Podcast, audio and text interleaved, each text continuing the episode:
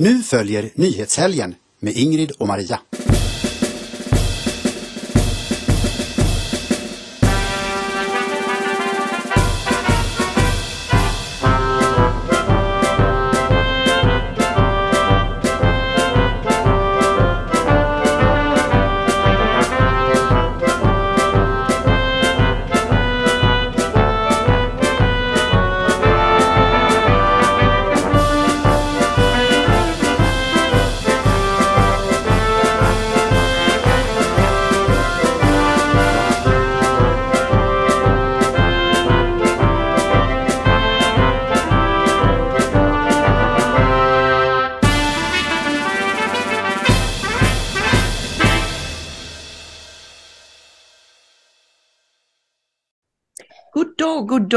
Allesammans. Hjärtligt välkomna ska ni vara till ett nytt avsnitt av Nyhetshelgen. Idag är nummer 178.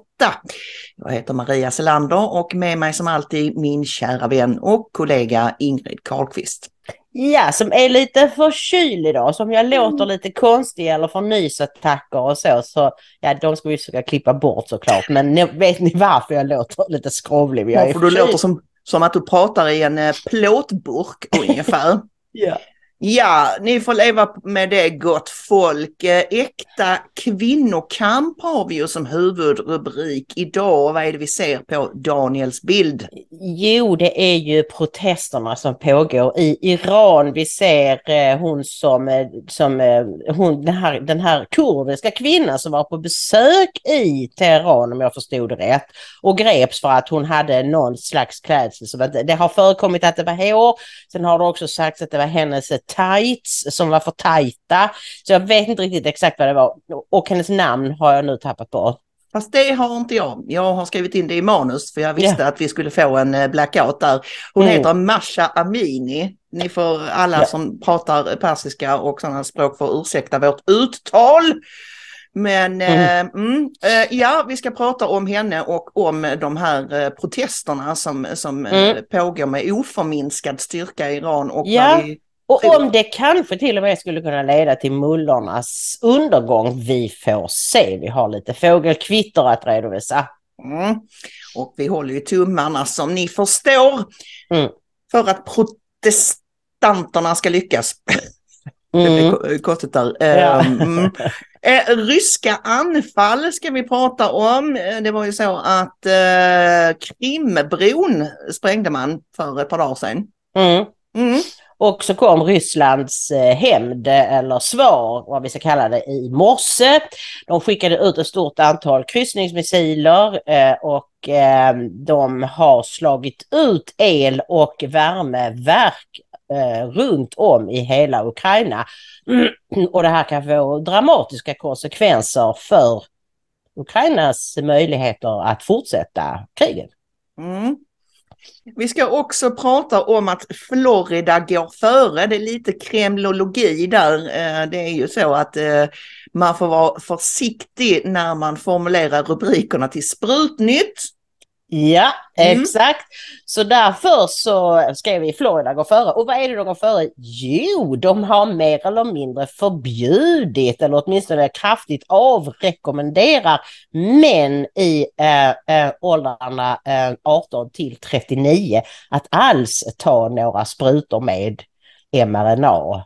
Eh, Och det finns en tidigare en, en rekommendation att barn under fem ska inte ta det och de har även kommit med en rekommendation att 12 till 17-åringar inte ska ta det. Så nu är alltså rekommendationen att män under 40 ska inte Ja. ta några sprutor alls nej. i Florida. Vi ska prata om det och titta på ett klipp med den eh, alltid lika trevlige John Campbell där han Mm. på sitt torra brittiska vis förklarar läget. Du, Ja. eh, det, är så här Ingrid, att de senaste avsnitten så har vi eh, upp, uppmanat, uppmuntrat eh, alla som tittar och lyssnar på YouTube att tumma upp. Mm. Och den lilla tumsymbolen finns alltså under filmen och så trycker man på den. Eh, och vi, ni, ni har verkligen tagit det här till er och ni har också förstått vikten av att skriva kommentarer. Det behöver inte vara något viktigt, skriv bara gud vad ni eh, är smarta eller Ja. eller något Ja, ja, ja. ju fler kommentarer och ju fler tummar desto högre upp kommer vi i Youtubes algoritmer. Vad betyder det? Jo det betyder att vårt program kommer upp i flödet ute till höger så att man får tips. Aha men de har jag inte sett på länge, men gud det ska jag titta på. Och detta har alltså fått till följd att vi har i princip fördubblat vår Youtube-publik de senaste veckorna. Så tack till er som är så duktiga. Galet, det är helt tack vare er. Ni har varit många som har tittat och ni har varit många som har hörsammat det här med tumme upp och kommentarer. Så fortsätt med det. Det är ju helt gratis. Man måste ha ett konto på Youtube men man kan ju vara helt anonym för det.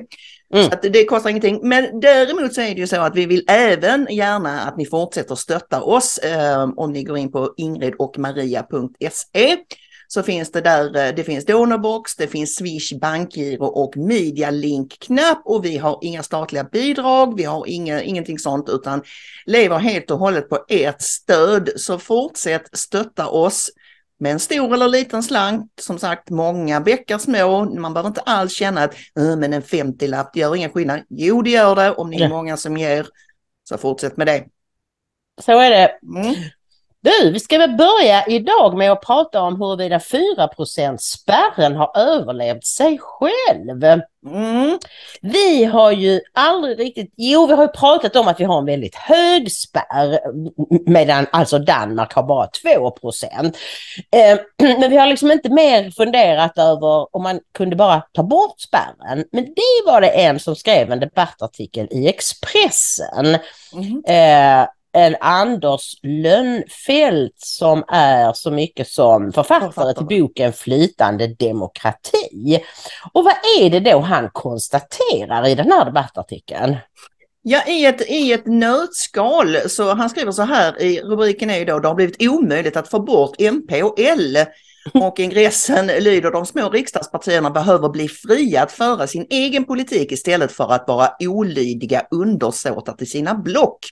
Och framförallt behöver de vara fria att sakta tyna bort och ersättas av nya partier med nya idéer. Och Ja. Anders Lundfelt han förfäktar ju då den, den tesen att det här med 4% spärren har ju, eftersom de två blocken är så stenhårt cementerade. Jag vill bara säga att från början var tanken att man skulle hålla små partier utanför riksdagen. Att det skulle vara svårt att komma upp till 4% Men nu Mm. har det istället blivit så att har du väl en gång kommit in i riksdagen så åker du aldrig ur. I princip. Och det beror på det som du skulle säga. Ja, eh, vi kan ju nämna att den här regeln eh, infördes 1968. Det var så pass sent alltså. Och precis som du säger, det var ju då för att då var det ju bara eh, de här gam riktiga gammelpartierna som satt och tronade. De var väl fem stycken då. Fem var de ja. Ja, och då, tyckte man att ja, men de, det är jättebra. Det kan finnas de fem, men ingen mer. Vi vill inte ha något stök. Vi vill inte ha det som i Holland eller Danmark eller sådär.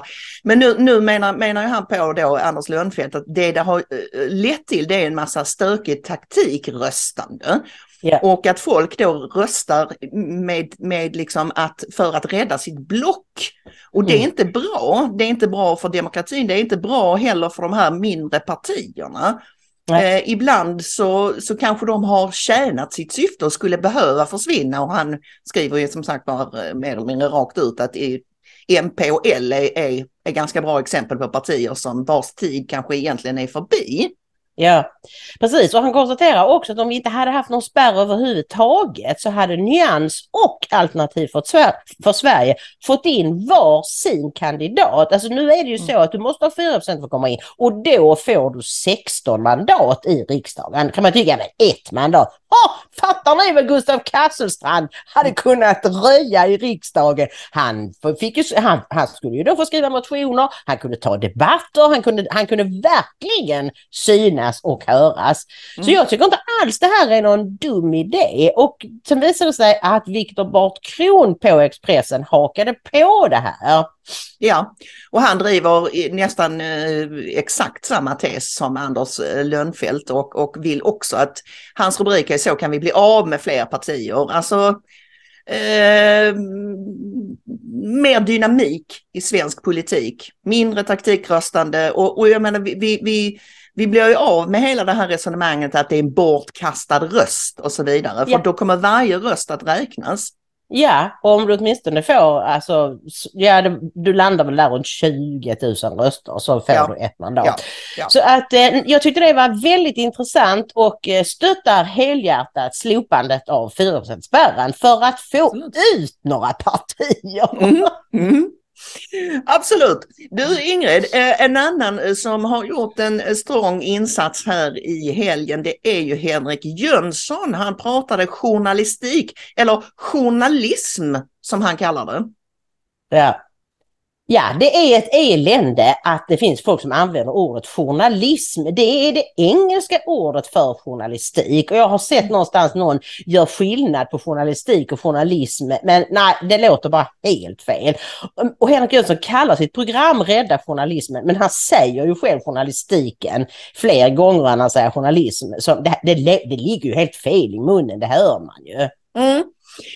Eh, och det, vi är ju själva, trots att vi eh, fortfarande anser oss vara journalister, så är vi ju inte medlemmar i skrået så mycket längre sedan en 10-15 år tillbaka. Eh, och Henrik han tar upp den här incidenten bland annat med eh, den här Wennberg heter han va, på Svenska Dagbladet eh, som Vän, skrev... Vennblad tror jag. Vennblad heter han, just det. Ja. som skrev, apropå då Linus Bylunds utspel om journalistrugby, rugby, som det blev sånt liv om då. Att Åh, Linus Bylund han vill slå journalister och bla bla bla. Mm. Så skrev han ju då att nej, men nej, vänta, lugna ner er nu. Det här handlar om, alltså alla förstår vad han menar egentligen. Det han, för Journalisterna så... ja. ja. ja. Men de lurar sina tittare och läsare och lyssnare. Ja, där, därför att eh, det han skrev var ju då att det, det här är det ett nålstick mot en yrkesgrupp som har väldigt eh, uppblåst självbild och ja. som inte gillar när man driver med dem. Mm. Eh, och, och, och, och så, sådär va. Eh, och, och, det kanske behövs liksom fler respektlösa eh, politiker gentemot journalisterna och sådär. Och Henrik tar upp detta i sin, tog upp det, detta i sin video i lördags och pratade ju då om på vilket sätt har pressstödet eller mediestödet mm. gjort liksom journalistkåren, vad ska vi säga, vad ska vi kalla det? Eh, avskärmad, uppblåst och eh, självgod och liksom inverkat i den här processen att man faktiskt inte tjänar folket längre utan man tjänar sina egna intressen. Jag skulle precis säga det att det, man har verkligen fjärmat sig från sina sina köpare, sina läsare, tittare och lyssnare. Mm. Alltså har ingenting med dem att göra längre utan ser sig själva som de som ska förklara för pöbeln hur världen ser ut. Mm. Eh, och Henrik han, han gör det bra i, i, i eh, lördagens program där vi har tagit ut ett klipp ifrån. Mm, vi kollar på det. Dessa förvrängningseffekter har sannolikt bidragit till att skapa den kåranda som journalisten Göran Skytte år 2008 beskrev med orden “Journalister fungerar som grindvakter. Vi bestämmer vilka och vad som ska släppas igenom ut till publiken och vilka och vad som ska hållas tillbaka genom att man stänger grinden. Det är inte en naturlag att vissa värderingar förtigs och att andra hyllas. Det beror på att enskilda journalister gillar vissa värderingar och ogillar andra, och att de sedan uppträder i flock. Man bör under inga omständigheter trivialisera risken för verkliga hot, men det är tydligt att hänvisningar till upplevd otrygghet allt oftare även används som en hävstång mot personer och åsikter man ogillar. Här måste en tydlig linje dras. Att uttrycka verkliga hot och att utöva verkligt våld är brottsligt. Denna typ av oacceptabla överträdelser måste därför omedelbart polisanmälas, utredas och lagföras. Kritik tolkad som hat, subjektivt upplevd osäkerhet eller rädslan för att vissa åsikter eventuellt ska frammana ett diffust definierat framtida våld är däremot subjektiva farhågor och inte grund för att utestänga, avskeda eller angripa andra människor. Det är i dessa sammanhang som de journalistiska skattesubventionernas förvrängningseffekter syns som allra tydligast. För istället för en frodig och vildvuxen mediemarknad har ideologiska kommunikationsstuprör vuxit fram, vilka nu mycket, mycket aggressivt försvaras av sina respektive företrädare. Det finns ett samband mellan valresultat och hat, skriver tidningen Arbetets ledarskribent Daniel Svedin. Och på Twitter frågar sig journalisten Gösta Hultén konspiratoriskt vilka som håller i trådarna för att rensa ut normala journalister och plocka in högerextremistiska icke-journalister. Som man känner sig själv känner man andra. Den som verkligen bekymras över den politiska maktens eventuella inverkan på samhällsdebatten eller som befarar att politiskt motiverade åsiktsutrensningar pågår bör agera för ett enda överordnat mål. Att under ordnade former fasa ut allt statligt stöd till medier och istället skattebefria all medieproduktion. En sådan åtgärd, parad med en stärkt yttrandefrihet i sociala medier, kapar med ett Alexanderhugg alla möjligheter till politisk påverkan av journalistiken och gör det möjligt för olika typer av journalistiskt entreprenörskap att på lika villkor möta den efterfrågan marknaden faktiskt har på god journalistik. Möjligen kan även en fri och vildvuxen mediemarknad återställa en del av 1900-talets journalistiska hjältemod samtidigt som det eventuellt kan fasa ut de värsta avarterna av den rädda journalismen. Ja, där sa han det Ingrid. Mm, där sa han det fula ordet. Men det var ett mycket bra inslag. Och jag tycker att hans förslag är fullständigt briljant. Mm. Ta bort allt mediestöd och samtidigt ta bort all skatt på medieproduktion. Strålande. Men det skulle ju Aftonbladet och Expressen och alla de, de skulle ju Ja, de skulle göra på sig. Därför att vem skulle överhuvudtaget betala för deras produkter? Det är ju just det Ingrid. Det är ju just det och det är ju det alla vi i Altmedia redan vet. Ja. Eftersom mm, i ditt och mitt fall så är det bara, vi har inga betalväggar eller någonting sånt utan det är Nej. bara frivillighet. Mm. Eh, Och väldigt många altmedier publicerar mycket gratisinnehåll och har bara några få saker bakom, bakom eh, betalning. Det, det är alltså bara, det är bara läsarnas, lyssnarnas och tittar, tittarnas goda vilja som håller verksamheten igång. Det är bara eh, liksom att man erbjuder en produkt som folk frivilligt vill betala för. Alltså du har ju Ja. pratat om det innan, tänk om, tänk om alla tidningar låg öppet liksom. Här, ta en tidning och lägg eh, en tia i en burk om du känner för det. Hur många hade gjort det?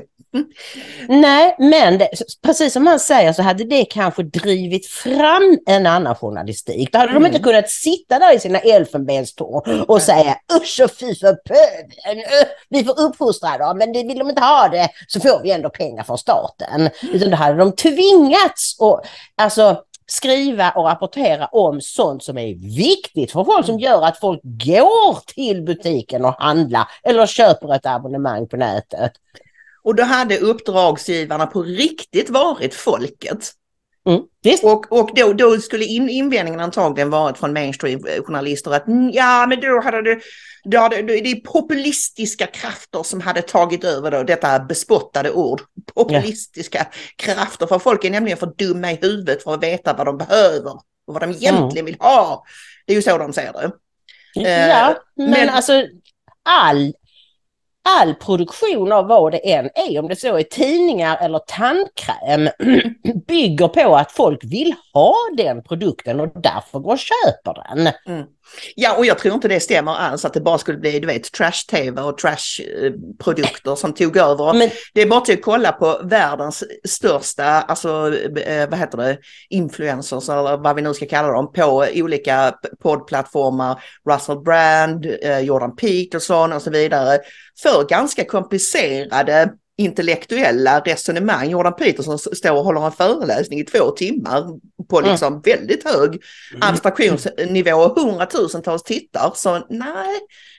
Det nej, jag skulle säga att det är precis tvärtom. Det är ju Sveriges Television som har liksom eh, bestämt sig för att folk inte orkar med invecklade resonemang. Så man gör allting till en tramsshow, alla de här debattprogrammen där, där det liksom, du får 30 sekunder på dig och, och det går ut på att du ska säga så mycket fula saker som möjligt om din motståndare på liksom kortast möjliga tid. Medan många alternativa kanaler sänder, som du säger, två timmar långa diskussioner mellan människor och får fantastiskt många tittare på det. Mm. Därför att folk är intresserade av alltså sann och äkta information, äkta samtal, inte de här eh, liksom iscensatta bråken i debatt eller Sverige möts eller vad det nu heter nu för tiden. Nej, nej, så är det, så är det absolut. Du Ingrid, vi går vidare då till upproret i Iran och eh, ska vi ta och börja med eh, ett litet nyhetsklipp? Ja, det eh, Bara för, för liksom som en, att sammanfatta, detta har hänt. Mm, mm. Mm. There are reports Iranian forces are using bullets and tear gas on anti government protesters in Iran this morning. Those demonstrations are starting their fourth week. Activists say at least 185 protesters have been killed by Iranian authorities. Many of the victims are young adults and children. Roxana Saberi reports. 16 year old Nika Shah was full of life when she disappeared after joining the protests in Iran. Days later, her mom was in mourning. Authorities claim Nika fell to her death from a tall building. But her mom says that's a lie. She was killed by blows to her head. Since the nationwide demonstrations began in mid September, several other young protesters have lost their lives. Like 16 year old Sarina Ismail Zadeh, 22 year old Hadis Najafi, and 22 year old Massa Amini, whose death in police custody sparked the unrest. Human Rights Watch researcher Teresa Parifar has documented the deaths of dozens of protesters of all ages. What are the main tactics that the Iranian authorities are using against protesters? A lot of reports of use of tear gas, use of batons, security forces, use of um, shotguns, assault weapons. The brutal measures have scared many Iranians into staying home. Even if you honk your horn in support of the protests, they identify you, this woman said, afraid to go on camera. But she added young people seem fearless. This week, schoolgirls chanted death to the dictator told a member of the Basij militia to get lost and spray painted women, life, freedom on the walls. Fed up and angry with the ruling regime, many feel they have nothing to lose. Ja, det är väldigt intressant det här att hon säger att det är unga kvinnor och män, men, men framförallt kvinnor ju, som är ute och som inte verkar rädda utan de har bestämt sig för att nu, nu får det räcka. Mm.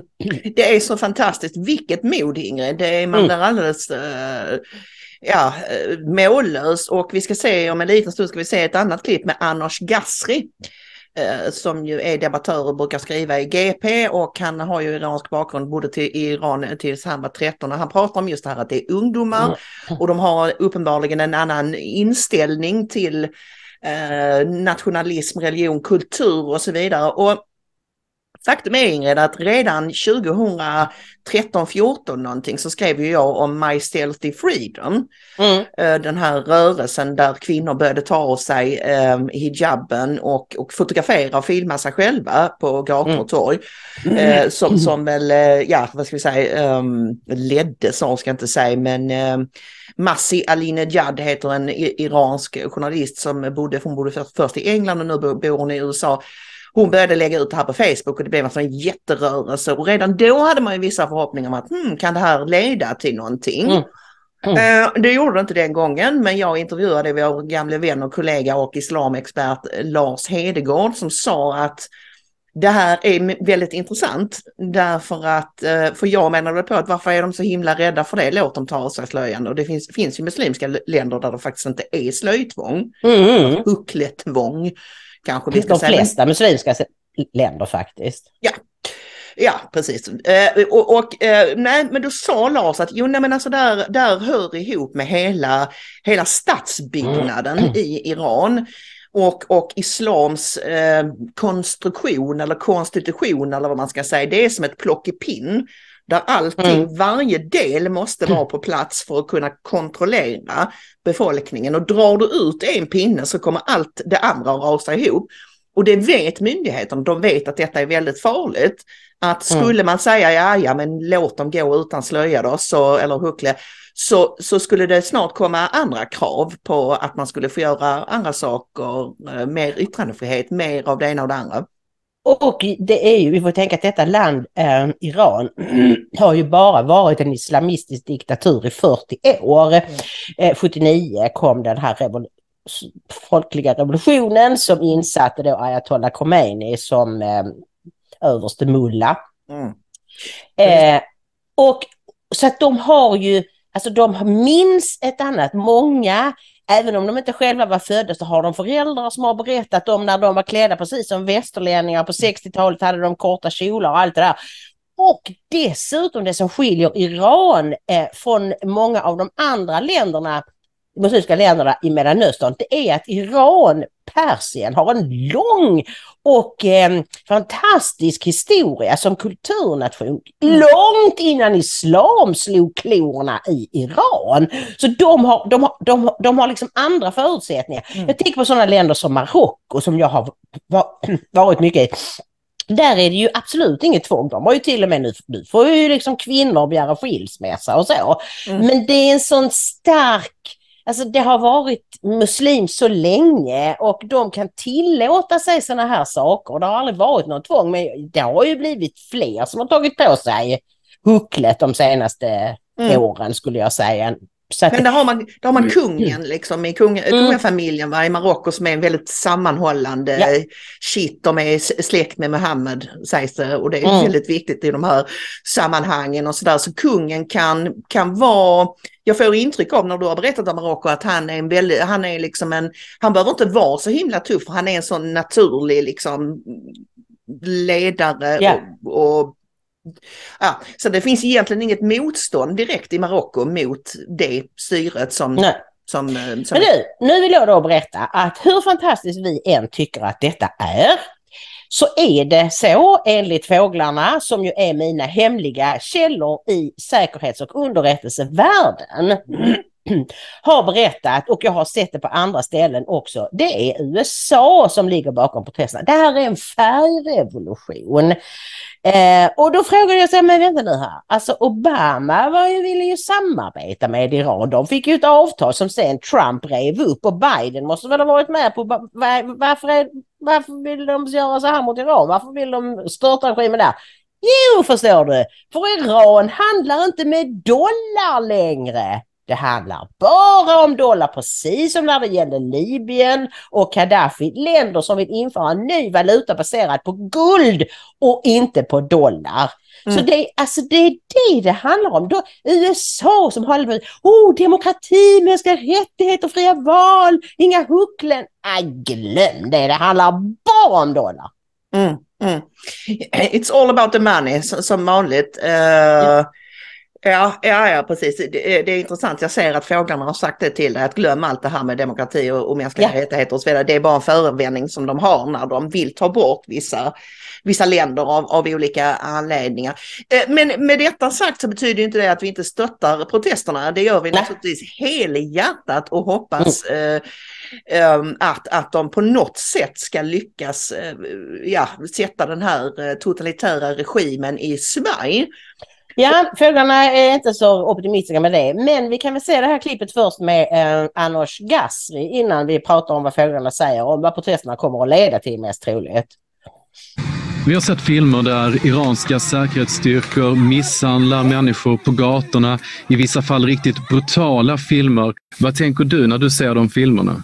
Det är förstås fruktansvärda bilder och det är eh, tyvärr ytterligare bevis som än en gång visar på regimens brutalitet och hur lite ett människoliv är värt för regimen.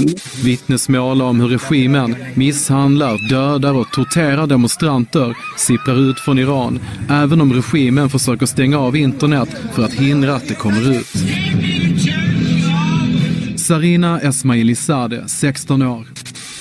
Hadis Najafi, 22. Nika Shakarami, 16 år. Åldern bland de som dött i protesterna i Iran är i många fall låg. Kan de misstänkta morden på de här unga tjejerna ge ytterligare bränsle till protesterna? Självklart kommer det att göra det och om, eh, om vi ser till bara till de senaste dagarnas eh, händelseutveckling så har ju Nika Shakarami blivit ett nästan lika stort namn eh, som eh, Masih Amini. Anos Gasri är frilansskribent och har skrivit bland annat för Göteborgs-Posten och tidningen Fokus. Han kom till Sverige från Iran som 13-åring. Dels morden på de här tjejerna, unga tjejerna och dels de här falska förklaringarna som är väldigt genomskinliga för folket vid det här laget. De ger ju extra mycket bränsle åt protesterna och demonstrationerna. Hur förklarar du att kvinnor och män vågar trotsa regimen så här på gatorna med tanke på att regimen då är välkänd för att både tortera och avrätta oliktänkande? Var, var får man modet ifrån? Jag tror modet har kommer lite från lite olika faktorer. Alltså till att börja med så tror jag att de har fått, eh, de har fått nog.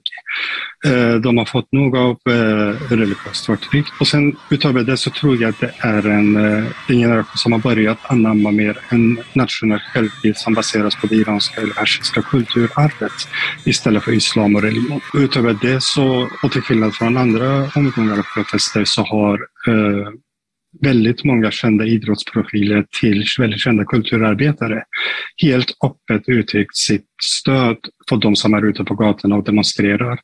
Eh, så det är klart att det förstärker deras eh, förmåga och deras tilltro till att det här faktiskt kan komma att gå vägen. Oslo-baserade Iran Human Rights uppskattar att minst 154 människor dödats. Vittnen berättar för Expressen om att underrättelsetjänsten utför hundratals razzior varje natt i iranska hem. Vittnen berättar också att regimen använder barnsoldater så unga som 14 år. Vad tror du kommer hända med Iran och i Iran nu? Det vi kan se här och nu i alla fall, det är att vi ser de största demonstrationerna och de mest omfattande demonstrationerna eh, sedan revolutionen 1979. Här och nu så finns det inget som tyder på att de kommer att avta. Det, det är väldigt svårt att avgöra vart det här kommer att ta vägen, men hur som så är det här en, eh, ett första steg mot eh, frihet och mot att så småningom längre fram i tiden kunna få ett eh, demokratiskt Iran.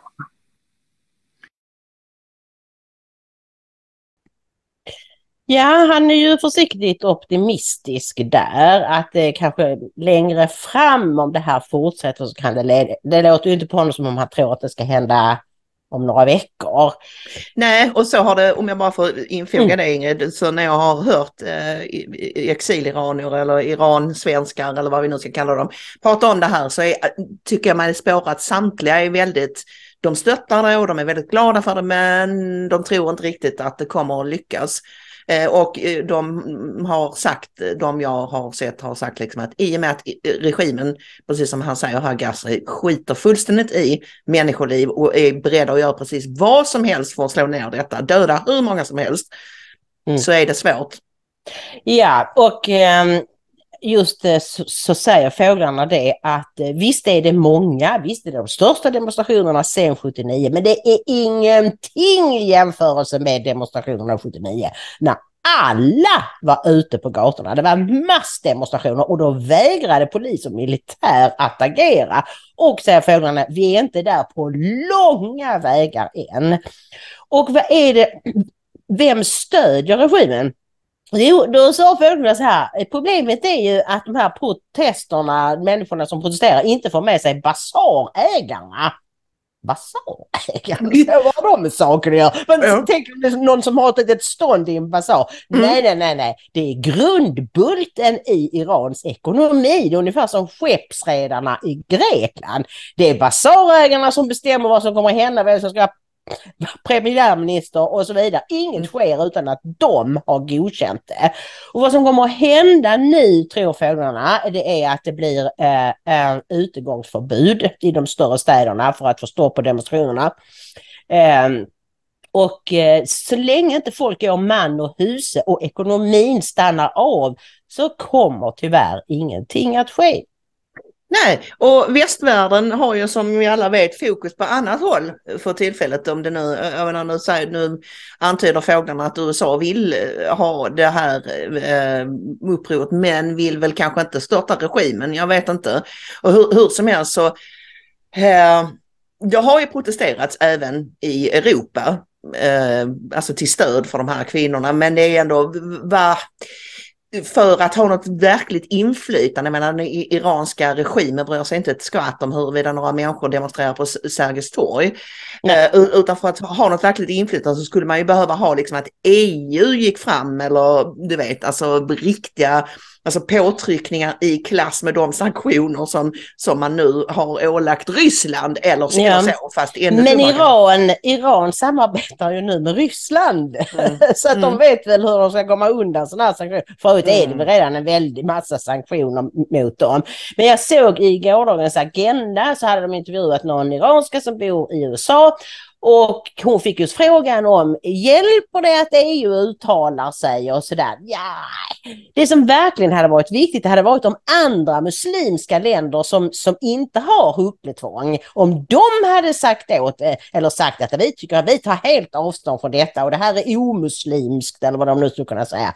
Mm. Men som du och jag sa, det är olika traditioner i de olika muslimska länderna och framför allt så vill de inte gärna gå in i clinch med varandra om vad det egentligen står i Koranen för den ska ju den ska inte kunna tolkas. Vi vet att den tolkas men den, det är ju Guds exakta ord så där måste man ju se kunna hitta svaret och då kanske mm. inte Marocko vill säga att vad håller ni på med? Ja men det står ju här att eh, säg till dina kvinnor att de ska skyla sig. Det står alldeles tydligt sura 3359. Inte någon lyckats man... lära mig. Ja just det, just det. Ja, ja, den är mycket användbar. Det finns ju flera ställen där det, och det finns mm. även haditer där det står väldigt mm. tydligt. Mm. Så att, eh, men um, nej, och sen är det ju det här också att, att Iran är väl ganska ensam Shia-regim. Ja. Eh, och det finns ju redan en konflikt mellan Shia och Sunni och vill de underblåsa den? Mm, ja, och, och, och de här sunnimuslimska länderna, vad har de egentligen för att vinna på att stötta de iranska kvinnorna? Nej, nej jag tror inte det. Jag menar, vad jag vet så är det väl bara eh, Iran och Saudiarabien, av de större länderna i alla fall, som har, som har sånt här huckletvång. Mm. Mm. Uh, och det ena är shia och det andra är sunni. Men som sagt, jag tror inte de andra vill mecka, uh, mickla med detta därför att de vill hellre de vill inte införa sådana drakoniska regler för sin befolkning för de vill inte ha problem. Men de skulle inte heller våga säga någonting. Vill du däremot säga någonting om Nima Rostamis artikel i Nyheter idag där han går hårt åt Magda Gad? Ja, jag kan bara säga helt kort, Nima Ostami är ju advokat och, väldigt, och han är SD-medlem och han är väldigt eh, vad heter det, frispråkig eh, och han eh, säger ju då i eh, nyheter idag Magda Gads hijab-tweets är ett stöd till islamism. Det är ju så här att Magda Gad har ju, som vi, jag tror vi har nämnt det tidigare, hon har, hon har twittrat väldigt flitigt då att, och bland annat bilder på kvinnor då med allt från eh, bikini till burka och så har hon bara mm. skrivit att jag stöttar kvinnor som väljer att klä sig så här. Mm. Precis som att det var samma sak att ha bikini och burka. Alltså, då är vi där igen, den här väldigt vanliga fällan att man pratar om, om eh, eh, huckle, burka och alla de här eh, muslimska eh, grejerna som att det var ett klädesplagg. Ja. Vilket som helst.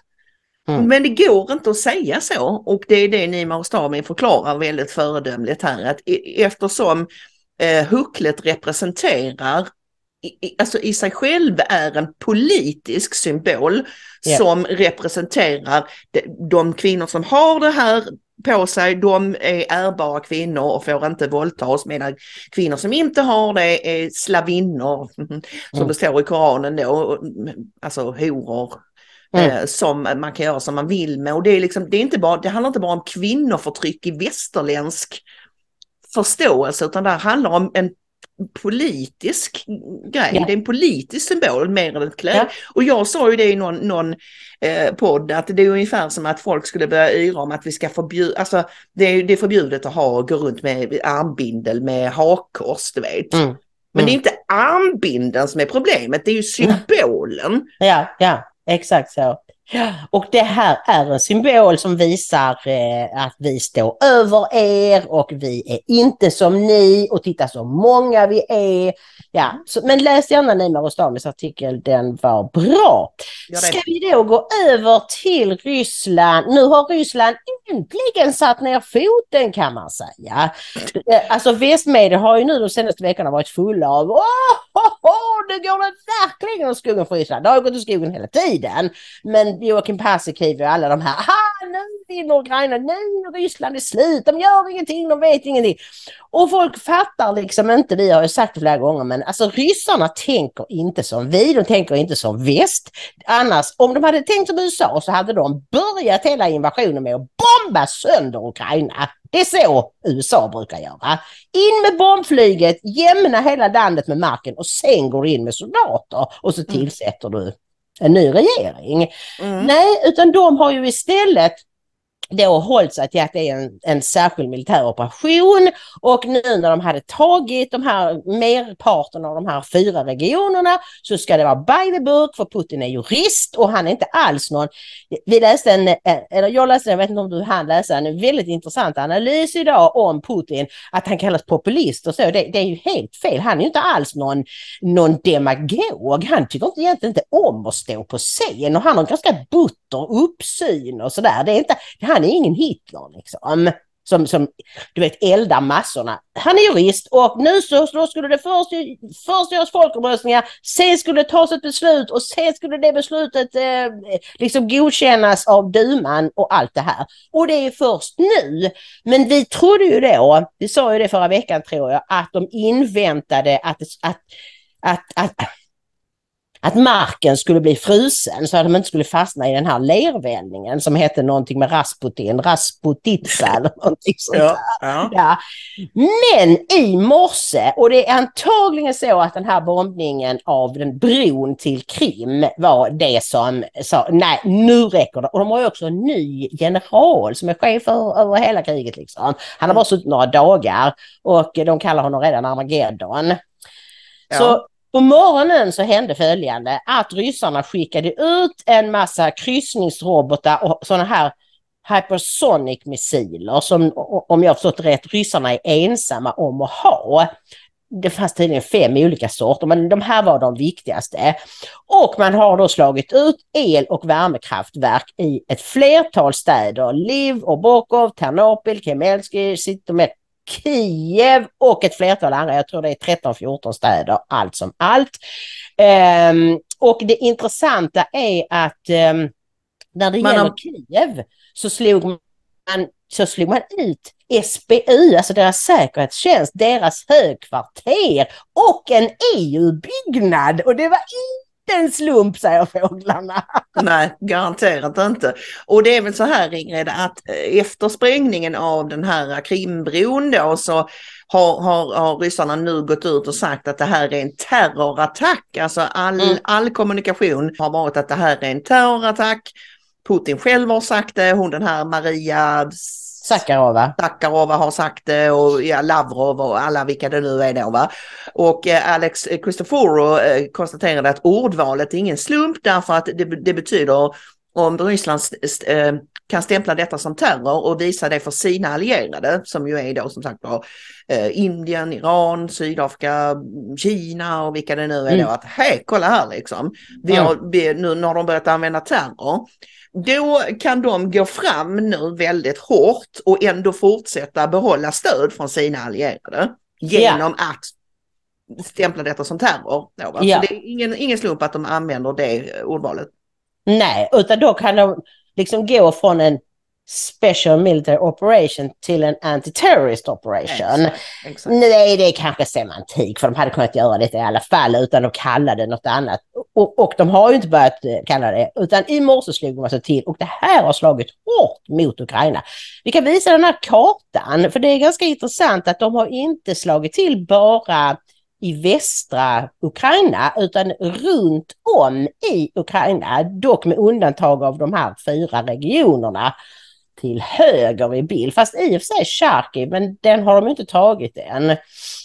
Eh, och Odessa säger ni. Så detta har nu lett till att Zelensky och hans, eh, från hans högkvarter så har man nu uppmanat ukrainarna att släcka ljusen och inte använda elektriska produkter och man har aviserat att det blir rullande sådana här eh, eh, blackouter.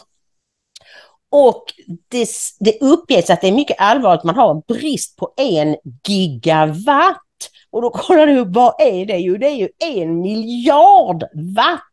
Och om vi då tänker på att vanliga glödlampor är 40-60 watt.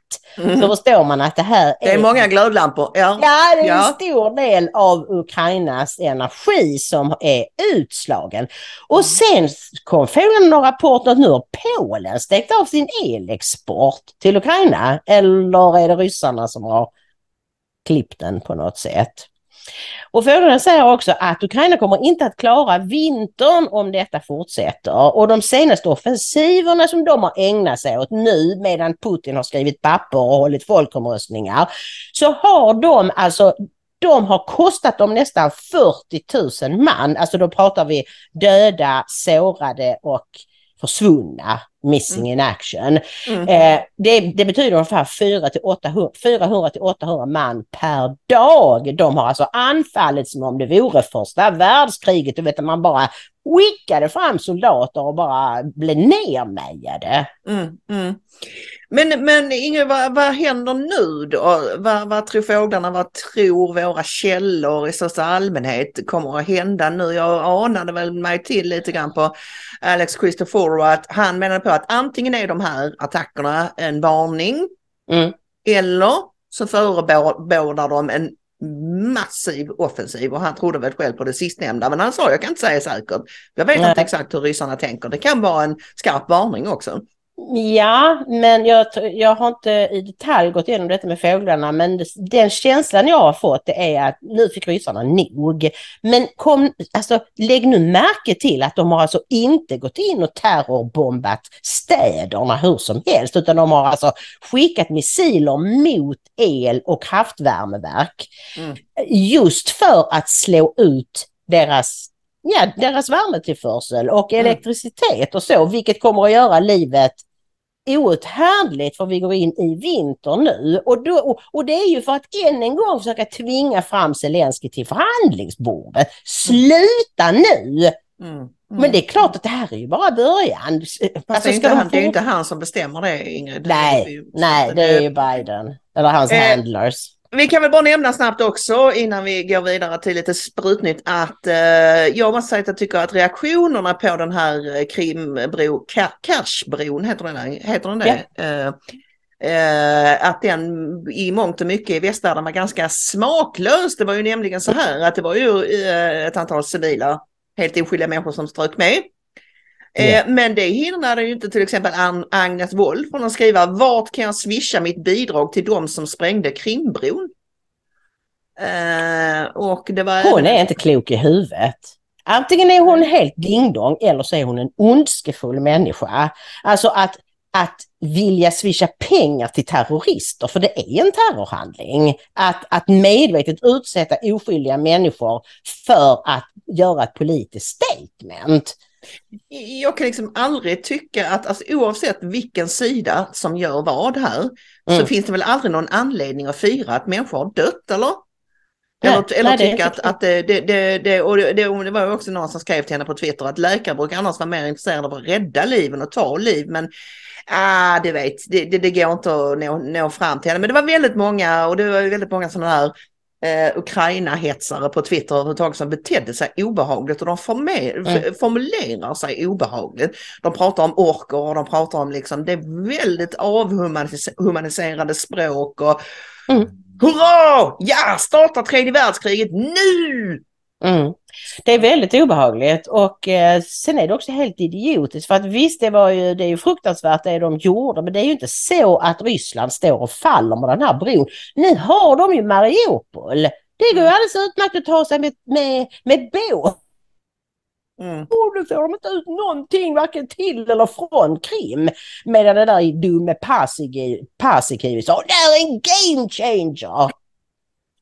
Ja, han är en jättebra kontraindikator för vad han än säger så är det typ motsatsen som är sant. Men du, nu måste vi gå vidare till vårt populära avsnitt Sprutnytt som vi inte har haft på ett tag för det, ja, hela den där grejen har ju liksom försvunnit lite. Det var ju så att eh, covid försvann ju när det här kriget i Ukraina började. Då, då var det ja. plötsligt inte en grej längre utan det var bara och sprutor var inte en grej och sådär. Men det hindrar ju inte att, att den situationen under tiden har utvecklats i tysthet och bland annat är det ju så att nu börjar det liksom sippra fram vissa saker om de här sprutorna som vi har misstänkt hela tiden. Mm. Men eh, det kommer fler och fler vetenskapliga studier ja. som visar olika saker. Och, och fler och fler läkare. Vi har lagt en länk, vi ska inte visa klipp från den videon, men vi har lagt en länk till en video där det är några brittiska läkare som har startat ett stort uppror mot sprutorna och eh, säger att vi, måste ta avstånd och de menar mm. också att alla läkare är skyldiga att sätta sig in i det här. Det går inte bara att gömma sig under men, eh, politikerna säger att vi ska ge sprutor till folk. Nej, du är personligen ansvarig för vad du gör, utsätter dina patienter för. Mm. Och detta har ju då eh, blivit en, eh, ett, vad ska vi säga, obehaglig resa, inte minst för John Campbell, som är, han är inte läkare, han är sjuksköterska. Och mm. han är doktor John Campbell för att han har doktorerat i sådana här mm vårdvetenskap eller vad det nu kan heta som sjuksköterskor gör. De kan också skriva vetenskapliga avhandlingar och så. Eh, han var ju initialt otroligt entusiastisk för, för det här med sprutorna och men vi ska ge honom det att han har varit konsekvent i det att han har hela tiden refererat och det säger han ju själv också. Jag refererar det tillgängliga materialet, liksom den mm. tillgängliga fakta som finns. Ja. Men Och han var dessutom, han hade med flera som hade blivit skadade av, ja. av liksom vaccin. Men han var ändå i grunden positiv till sprutorna. Han har själv tagit två sprutor och Tre. en booster. Ja, ja, ja Ja, och men i någon video för några dagar sedan så sa han att det blev den sista. Så jag han har ju gjort en, en resa, men han är ju så stor på Youtube, har så stor publik, så han får ju, han kan ju inte säga så nu klipper jag bort det där för då, då försvinner hela hela programmet liksom, som du och jag kan göra. Vi kan klippa bort sprutnytt. Men så, så han måste ju förhålla sig till de här bisarra riktlinjerna som ja. Youtube har. Ja. Mm. Och han är så försiktig och det är ju nämligen så Ingrid att han har fått ett antal strikes. Ja, ja. Så han är ju skiträdd att bli av med kanalen. Han har ju typ två miljoner prenumeranter eller vad det är då. Va? Men ja. eh, det har ju inte hindrat honom från att, nej och han kan inte göra som vi. Nu är detta sprutnytt idag ganska snällt så vi kommer att låta det ligga kvar ja. på Youtube. Men annars har ju vi kunnat smyga, alltså vi har kunnat ha premiär och så låtit programmet ligga kvar i typ ett dygn och sen har vi klippt bort då det mm. kontroversiella avsnittet i efterhand och ingen har märkt det riktigt på Youtube. Men du kan ju lita på att sådana kanaler som har 2 miljoner, 5 miljoner prenumeranter. Mm. Russell Brand har ju också fått en massa strikes för olika saker. Han har 5 eller om det är 6 miljoner prenumeranter.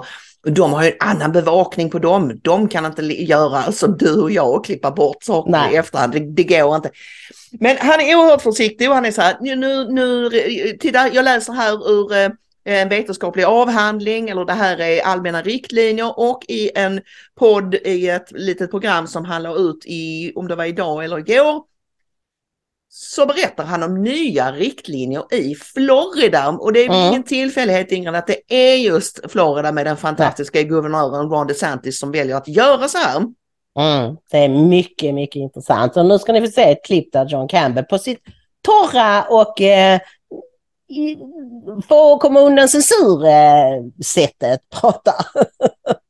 so um, let's look in some detail now at what the, uh, the state of Florida is saying about this matter. And this has got implications for all males in Florida under the age of uh, 40. Of course, these guidelines say nothing about males outside the state of Florida but I'll leave you to think about that for yourselves. So there we go, released on the 7th of October. Right, Florida continues to emphasise that healthcare providers review all data to evaluate the risks and benefits unique to each patient when determining any healthcare service to uh, provide. Now, this is the way I have been trained. Um, we should uh, evaluate each patient independently. So we assess each patient, we evaluate their needs, we implement their needs, uh, and, and, then we evaluate the efficacy of, of those needs. Individualized healthcare is at the very fundamental, it's the most fundamental thing of everything I've been taught and I've taught my students over the past uh, four decades. So I'm glad to see that Florida is completely consistent with that. This includes the administration of uh, COVID 19 vaccines containing messenger RNA, which both the Pfizer and Moderna utilize, of course. So, this is talking specifically about mRNA vaccines. Uh, the Florida Department of Health uh, conducted an, anal- an analysis through self controlled case series. Now, this is a recognised research method. This is from the British Medical Journal, which talks about the nature of this method. I'm not going to go into it in detail now because it would take too long, there's a note about it, the full thing about it there. Technique originally developed to, to ironically or interestingly, to develop uh, a technique developed to evaluate vaccine safety. Now, this study, this is back to the Florida report, uh, studied mortality risk following mRNA COVID 19 vaccine. The analysis found, and I'm using direct quotes here because I'm scared stiff or say anything wrong, so they're all direct quotes. Uh, this analysis found there was an 84% increase in the relative incidence of cardiac related death among males 18 to 39 year old within a 28 day period following the vaccinations, is what they found. Uh, individuals with pre existing cardiac conditions such as myocarditis and pericarditis should take particular caution when considering vaccination and discuss with their healthcare provider, again, presumably to get individualised care. So, uh, 84% increase in relative risk. Patients should be informed of the possible cardiac complications that can arise after receiving COVID vaccines. Of course, patients must be fully informed of the risk and the benefits. With a high level of global immunity to COVID 19, the benefit of vaccination is likely outweighed by this abnormally high risk of cardiac related death among men in this age. Direct quote, so I am completely going by these uh, guidelines here from Florida. I'm quoting local health uh, advice here. State Surgeon General in Florida now recommends against the COVID 19 mRNA vaccines for males aged 18 to 39 year olds. Couldn't be clearer, direct quote. 84 procents högre risk att du mm. drabbas av hjärtproblem. Relativ risk säger han och det är väl en, eh, jag är inte någon statistiker, absolut inte. Men det finns en skillnad där mellan relativ risk och absolut risk. Men strunt samma. Mm. Det, det, nu erkänner de i alla fall att det finns en kraftigt förhöjd risk för unga mm. män. Och kan gå vidare. Åtminstone i Florida. Åtminstone i Florida, just det, det måste, måste vi säga också. Det här är local health guidelines som vi eh, sorter, yeah. citerar här nu. Så att det, ja, nej, det här är ju uh, intressant, mm. men det är också så himla beklämmande, Ingrid, så att man blir helt um, det är det och detta påminner mig om i början av spruthysterin så var jag på vårdcentralen Eh, det hade ingenting med covid eller någonting att göra, det var en helt annan grej som jag ville fixa till. Eh, och eh, då så var det en ung manlig sjuksköterska som hjälpte assisterade läkaren och så säger han så här, ah, har du tagit någon spruta Nej, och jag tänker absolut inte göra det. Det går. Nej, jag är journalist jag, och jag har tagit reda på så mycket om det här att det kommer aldrig att komma in och spruta i mig. Jag hoppas att du inte tagit den, så jag. För han var väl kanske 25-årsåldern. Jo, två stycken redan. Ja, det beklagar jag, så jag, för att just unga män är i farozonen för hjärtproblem. Och han bara... så vet kunde... inte jag vad som hände med honom, men, men det var ju så det var. De var helt övertygade om att det här var fantastiskt. don't, don't believe your lying eyes, säger man på engelska. Mm.